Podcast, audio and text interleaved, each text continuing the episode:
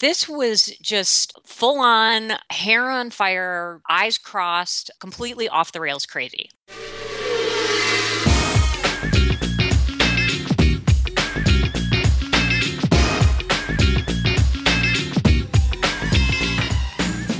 Welcome back to College Basketball Madness, the USA Today Sports College Hoops podcast, and it is Final Four week, which is Yay! pretty crazy. Thank you, Nancy. Um, crazy, crazy, crazy. We are finally here. I'm Nicole Auerbach. I'm National College Basketball reporter, joined by the cheering Nancy Armour, our columnist. Uh, who is very, very, very excited for Final Four week. But Nancy, before we get to previewing the games, which there's lots to talk about with both games, um, players, coaches, storylines, NCAA issues, scandals. Um, let's start by this has been a pretty crazy tournament. I mean, Oh my just- gosh. we yes. just saw three number one seeds lose in the same round. That's never Yes. happened before, which is like incredible. So, what are you going to remember about this tournament? I mean, like when we, when we come out of the haze of of March and into April, and you you know rejoin society and see your friends, what will you talk to them about? What will you tell them? I, I think just the the craziness of it. I mean, it, Eh, yeah, there are always upsets and there's always like you know one game that's just wacky in the tournament, but this was just full on hair on fire, eyes crossed, completely off the rails crazy. Like I, I mean, it just it, every time you thought that it it couldn't get any any wilder, that there couldn't be a bigger upset or a a more incredible comeback, something else happened, and it it was just. I- I mean, that's the that's the whole reason I love the tournament is just the the unexpectedness of it. And this year has just been so much fun to watch because you just never knew what you were going to get. Now, you were at the Syracuse Virginia game. Yes. I'm still not quite sure what I saw there. yeah, me either. Me either. I've watched. I've watched um, some clips of that. You know, I, I, I st- it reminds me so much of the Northern Iowa comeback, uh, or sorry, meltdown, um, and the Texas A&M comeback, where like I really don't think I will ever quite understand exactly what happened there.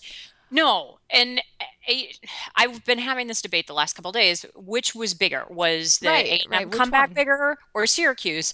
And part of it is because I saw the Syracuse one live, but I think that one is is more unbelievable because of they were playing a number one seed. It's for a trip to the Final Four, and also like Syracuse had not been able to do a thing all game. Like Virginia was kind of uh, they didn't play great, but they were certainly far and away better than Syracuse was. And so, you know, it's 10 minutes left. They're up by 15. Okay, fine. They're going to the final four. Like there was no thought in my mind. And you know, the joke now is always, well, hey, Texas A&M did it.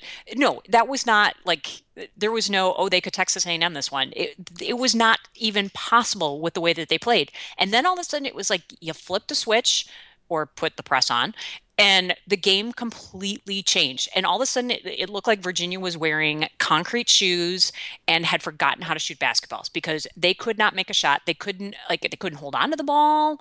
Um they just and and they looked stunned. So so yeah that for me I- think that's a bigger comeback than texas a&m but again i saw that one live and i just saw the texas a&m northern iowa on tv So, like, what what shocked me, and I was watching it uh, in the in the press room at the Wells Fargo Center because we're waiting for North Carolina Notre Dame to start, and you know, you're like, all right, you literally blink, like you go grab a Yeah. coffee, and all of a sudden the lead is evaporated. And what was so surprising is, as someone who has watched Virginia. With all of these players, with the Malcolm Brogdons, with the London Perrantes, all, these guys for the last few years, is two things. First of all, they play slow.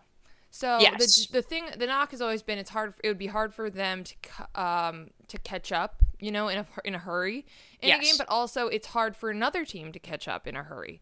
So that was shocking that Syracuse was doing it so quickly. Obviously Yeah. the full court press and stuff and they kind of look like they'd never seen that before. But it was how quick a team did that on a team like Virginia, and Yep. that this was like a senior laden veteran group that completely melted down. Like I And was it- just shocked. and you could see it in their faces. I mean, meltdown is exactly what they did. They had no idea what to do. And it is funny, yeah, Syracuse doesn't press that much. It it's, you know, it's 2-3 zone normally for them. That's what you get. But it shouldn't have been a surprise because that's exactly what they did to Gonzaga the night before or two nights no, yeah, the night before, two nights Two before. nights before. they all blend. Um, but that's exactly how they came back against Gonzaga. So I- they should have had an idea that it maybe not for sure that it was coming, but that it was something that Boeheim might pull out of his bag of tricks. And Or in general, this is what a full court press looks like. well, that Here's too. how yes. to break it. yes. Um, And- like they yeah. literally look like they'd never seen one before. no, exactly. Like, what is this new concept? How, how do we? How? What do we do with this? What? Do, yeah, I. It's like I said. I'm still stunned by it. I cannot wrap my brain around the fact that it even happened. Yes. Uh in comparison, my game was like a walk in the park. Um, Yeah. you know, and, and it was it was like relatively interesting um, for a stretch. Uh, like as ridiculous as this is going to sound, um, it was ultimately a 14 point margin of victory, and that's the closest anyone has come to UNC this tournament. Um, and it Notre Dame did it was a game of runs early in the second half, and Notre Dame did take a one point lead at one time. And I had seen them all tournaments so far, and they have had these crazy, unbelievable finishes. So I didn't quite write them off, especially what we had seen earlier, especially what um, you guys went through. But it was nowhere near as uh, dramatic a finish in the second half. And you, North Carolina became the only number one seed to get through to the Final Four, which is pretty incredible and also not incredible after this kind of regular season we had and how Right. Up in the air, you know, kind of the top dog spots were all along. But I think a lot of people were shocked about Kansas. So let's start with that game. Well, we'll start with the Villanova Oklahoma game and how they got there. So obviously, Villanova shocked Kansas, thoroughly outplayed them. Um, Yeah, I mean- not. It, it wasn't even close. no, and I think you know I'm I'm I know all these teams are obviously playing fantastic right now to get to a Final Four, but I I can't decide between you know Villanova or UNC which team I think is actually hotter coming in. Um, but so then Oklahoma goes and beats Oregon. Um, and and that so that sets up a matchup of two number two seeds who Yep. both could have had a case for number one seeds. Yep. Um, had a little number one during the season at one point. Yes, yes. Um, and you've got Buddy Hield. I'm so excited. I'm so glad we get him at the final Oh, four. I, I cannot wait to see him play in person.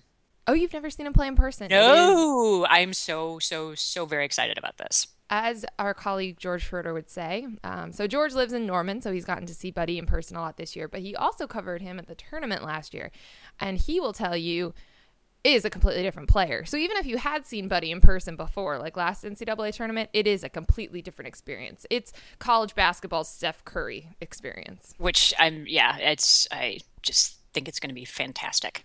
Yes. So um, I was at Villanova yesterday. We're recording this on Tuesday morning.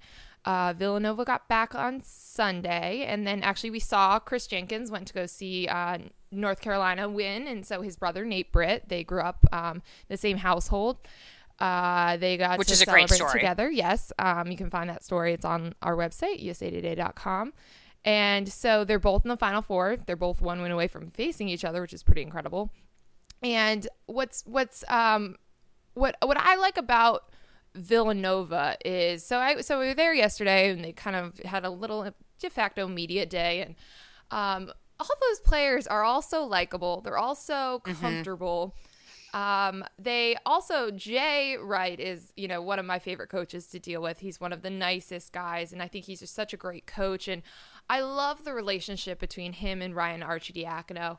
Um, I literally will not be able to get enough of it because I asked them about it uh, at the first round, and that was when like Jay was like joking about how it was like he doesn't even speak to Arch because they're the same person, and like he doesn't even have to say anything because he'll just already think like exactly like Jay does, and they're from the same area, so therefore like they're the same person, and it's just like this very adorable relationship. Um, and I'm actually once we finish this podcast writing about where Arcidiacono stacks up in Villanova basketball history? What is his legacy?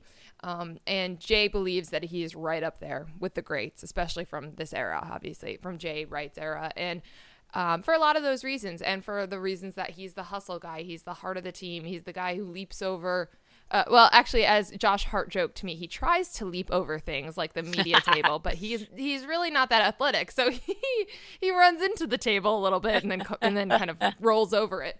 Um, but so there's just it's a really fun group of guys, and they've worked really hard and they've had to answer questions for a year now about those early exits the last two years. I think losing the Big East final was a blessing in disguise. I think it reminded them what losing feels like. And they have just been freely playing, kind of on fire this whole time.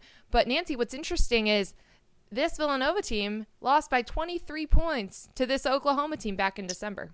Yes, but I and I think you know you kind of said it. it. This is not the same team that that it was even three weeks ago. Um, and I have not seen Villanova play in person yet, but I feel like when I have watched them or when I have watched their games, they seem like they're getting better with every game. And it's not that they weren't confident coming into the tournament, but it's like they've got almost a different kind of swagger now. Yes. Um, and I, I, think that's what you need at this time of year.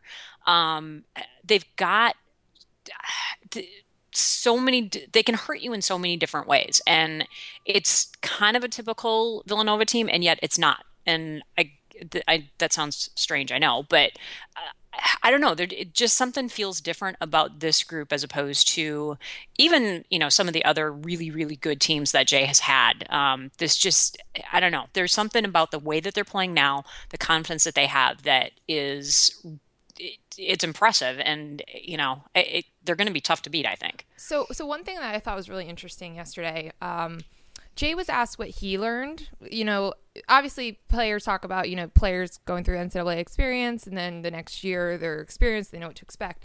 So he was asked about what he learned as a coach having been to a Final Four.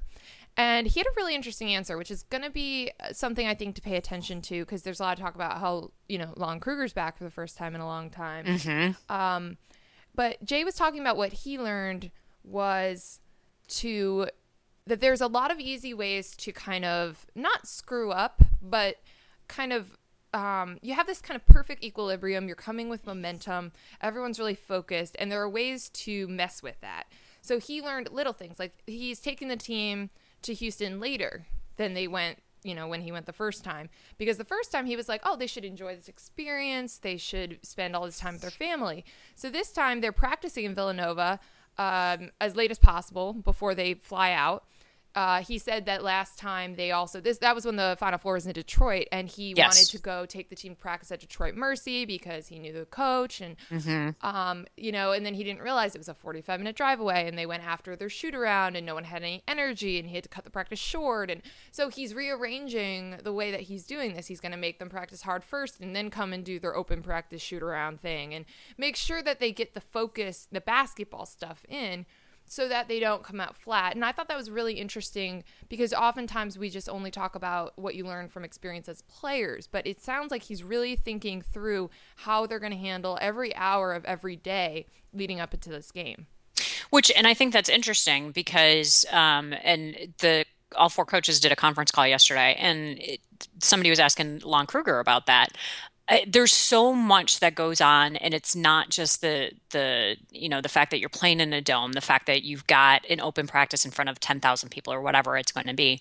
You also have media commitments that these guys it doesn't come close to anything that they've had to deal with during the season. And that's you know it, it's not just meeting with us it's meeting with the tv folks it's the stuff that you've got to do with you know uh, people back home. I, I mean it's it is a circus for lack of a better description and i think the the first time that you go as a coach in particular i don't think you can you can truly appreciate how different it is. I mean, it's not like a regular game. It's not even like a, a, regular tournament or even a conference tournament. It's there's so much more involved, and you really do need to manage it, or you are just going to get completely run over. Yes. And you do hear that, you know, like what Jay said about not having energy. You hear that from a lot of people, and that's the thing that surprises them the most is that they didn't realize what a grind those you know four days are going to be and it, that's what it is going to be is a grind yes and you know i mean it happens each round you get told how great you are for Yes. that week in between games um so so that's definitely something to watch i also think it's going to be really interesting to see how villanova plays buddy Hield the second time i think Hield is someone who has been terrific year long but I mean, he is coming off some incredible NCAA tournament performances as well yeah um, I joked with the staff. I was like, "Hey, a few weeks ago, I wrote about. I asked all the Big Twelve coaches, how do you slow down Buddy Hield? I'll send you guys the link." You know.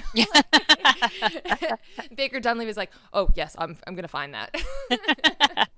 but um, you know, it's sort of, uh, you know, how they they when they lost to Oklahoma before. First off, it's probably very helpful for Villanova that that happened because they saw Buddy up close. They're not going to be Right. like hearing about this like mythological shooter all week. And they saw also in that game, he wasn't the only guy that beat them. If I have it correct, it was Isaiah Cousins also had a big game. So they know that it's not just Buddy. Um, so I, I sort of think that there's a lot of psychological advantages entering this game for Villanova. I also think they're playing with house money because I think they have been since they got through the first weekend. Um, Yeah. So you know they're my team. That's why I'm so focused on them, and then you know, and why I was at their availability because they're, the- they're the team I'm assigned to this week. But you know, Oklahoma is also terrific, and I think I think that's going to be a really high level game. You have two great coaches, very underrated coaches. I think. Um, yep Jay, get- agree with that Jay gets more attention for his suits than for his you know actual basketball. he does have good suits i mean you have to give him that very sharp dresser. Um, and but Lon Kruger also is is such a great X's and O's coach. the, and the thing I like about that team and what he's been able to do with them is, I mean, Buddy Hield is spectacular. I, we're running out of adjectives for him because he's just so amazing. But it's really hard when you've got four other guys that, eh, you know, they know that he's great, but there are going to be games that he's not going to be able to do what he, you know, he's not going to be able to get 37 points because people are keying on him differently or they're, you know, eh, or he's just having a bad game. And Kruger and the rest and Oklahoma, they've been able to to give Buddy the support when he's having a not great day, but then they also get out of his way when he is. And that's a really hard thing to do to be able to do both because, you know, like when Kentucky does it with five guys, you've got five guys. So they all know that they need to take a backseat to each other. With Oklahoma, it's basically four on one. It's like, okay, there's the Buddy show and then there's everybody else, but sometimes it's going to be everybody else's show and Buddy will be the backup. And that's it that is not an easy thing to juggle. And I think they've done that very, very well. Well, the exhibit A of how that doesn't work is LSU. Yeah, Um, exactly. they needed to be Yes. like that. They needed to be flexible, and the players need to understand that there are certain games that needed to be the Ben Simmons show. Yes. Um, and they they had a lot of trouble with that. So I agree. I mean, but that is also a, a huge testament to Lon Kruger and the staff for managing. oh, absolutely. I, I wouldn't even say it's egos because that team has no egos. no, Um, they don't. They, I went to when they were the day before they played Kansas. The second time I was in Norman, and I'm at their practice, and it, and all of their practices are open to the public. I mean, Really? there were there Wait, were open to the public? yeah, anyone can come by any practice. And Wow. so I'm, you know, I'm catching the tail end because I had caught a flight and, you know, and I'm showing up. And they had basically just finished and there were a bunch of kids all around. There was a sorority there. It was like, it was incredible. And all these kids are just waiting around for Buddy and he's just signing basketballs and some of the, the guys start getting in a shooting contest with Jay Williams because game day was there. And it, it was the most incredible, loose, unbelievable experience because so many like it's pulling teeth to get them to you know even like to as a media member to get to go to practice for some Right. of these teams. Yeah. every practice is open. You can just wander around, go for a jog in Norman, and just pop into the uh, to the arena and see them practice. I mean, it's unbelievable. They're so there are no egos. They are just a wonderful team to be around. I, I mean, I, I literally like this Final Four is so interesting and so full of um, just so different, you know, different styles, different types of coaching, um, but a lot of really, really likable players. I mean, it is. We're gonna have. It's gonna be great for us. I mean, you were talking about all those media obligations. Well, they get to talk to us, and so we Right. get to talk to them. um, but so that game, we'll switch gears here, but that game will be the storylines will be basketball related. Now, Yes. already the other game they're not. Um, so you were on the you were on this teleconference with all the coaches. How Yes. often did NCAA issues and scandals come up for Syracuse and North Carolina? Well, each coach got, uh, I think it was at least two questions, and I think Roy got a couple more than that, maybe just because their issues are are still ongoing as opposed to Syracuse's. Um, but uh, got asked about it. Uh, at least three times in every news conference he had in Chicago at the regional. Um, it, it- whether it was, you know, a version of you guys weren't supposed to be here. Did you, you know, how did everything you went through this season affect you? What do you think your kids learned from it? And, you know, to the players, what was it like not having him? So, yeah, there's going to be a lot of talk about NCAA violations and suspensions and who did what and Who all knew that. what when? Yeah. Yeah, exactly. Yes. Uh, So- yeah, you know, I was around North Carolina, um, and and that stuff did come up as well. And what's interesting is certainly that it's uncertain, and that they're still waiting. And Bubba Cunningham, their athletic director, um, told me and another reporter on the court after they won that you know they're kind of just in a waiting game. Um, and they could expect, you know, resolution anytime. Uh, Mark Emmert told our colleague Josh Peter that the end was near, but Near. then didn't give a timetable. Um, there's certainly a lot of Twitter jokes about how it's going to come down the day after the title game. Right. Exactly. Um, but you know, it's unclear how much the basketball program will be hit. Um, it's it's it's you know, Roy was not mentioned nearly as many times in the notice of allegations as uh, Jim Boeheim.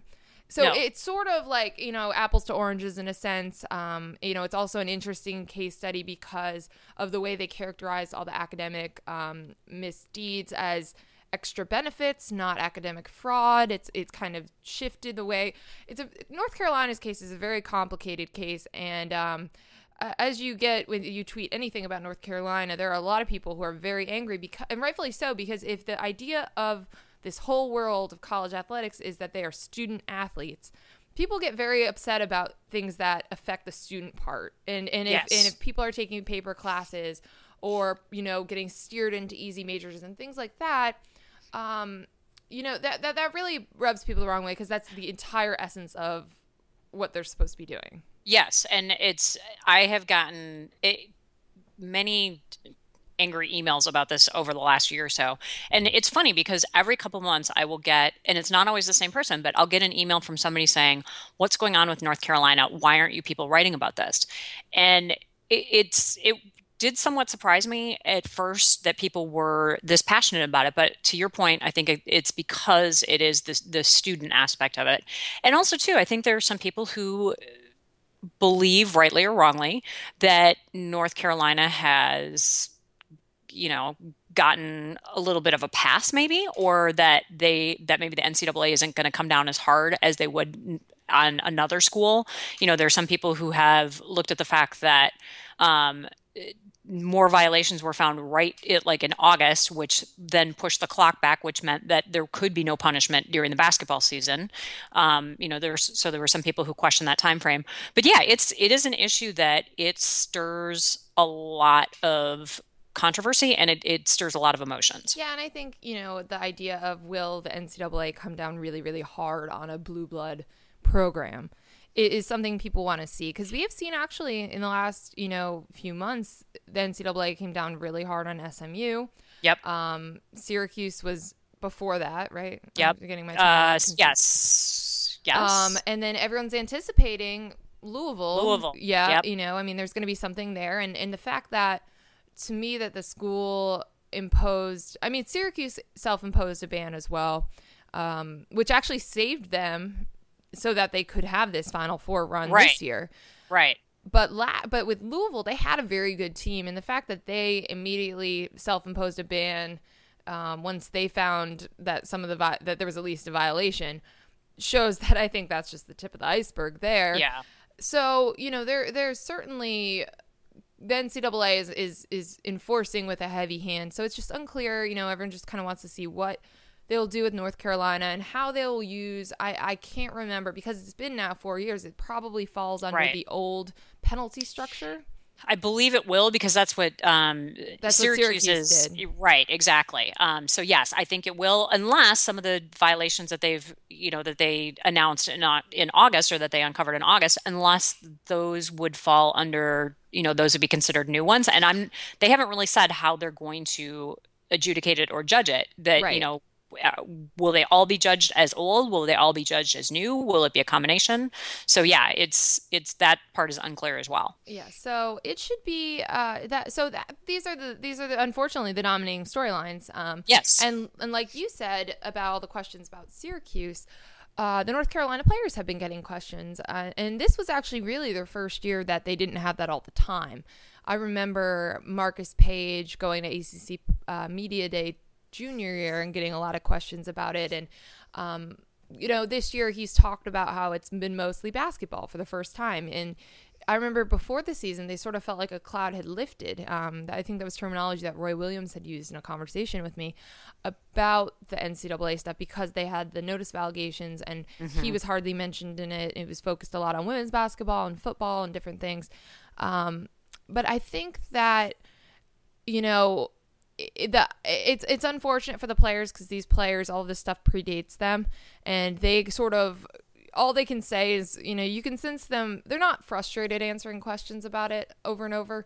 But you know Marcus Paige is going through like you know it's just really hard to answer all these questions when I see our academic standards and our trainer or our um tutors and and all these things. And he's a double major in journalism and history and he's one of the Right. sharpest guys in college sports. So so you have these you know they're just you know they talk about it and then it's not the happiest of subjects but it is why roy williams said that he has never wanted a final four for anyone as much as he wanted for this senior class. Marcus Paige and brice johnson and the juniors um because of all the questions and the cloud that's hung over the program and it certainly affected recruiting. I mean the Yeah. fact that duke has gotten some of these one and done talents is um, not it's not a coincidence that's coincided with north carolina having this cloud over its program. So there, there's so much going on that that's tied to this.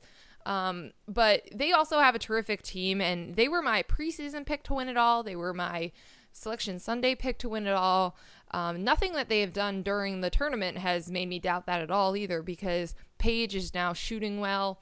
Brice Johnson is still doing double double things. Kennedy Meeks also, you know, really contributed a lot against Notre Dame. So I really like them in this game, but as you saw firsthand, uh, it's not the wisest of moves to doubt Syracuse in any game, no. I guess. And I, you know, I normally would agree with you that I would obviously pick North Carolina, but I, I, I can't do it at this point. Not after seeing Syracuse what they did against Gonzaga and then against Virginia. It's and it's you've seen it before. There are some teams that they just get on a hot streak and it's just almost like it's meant to be.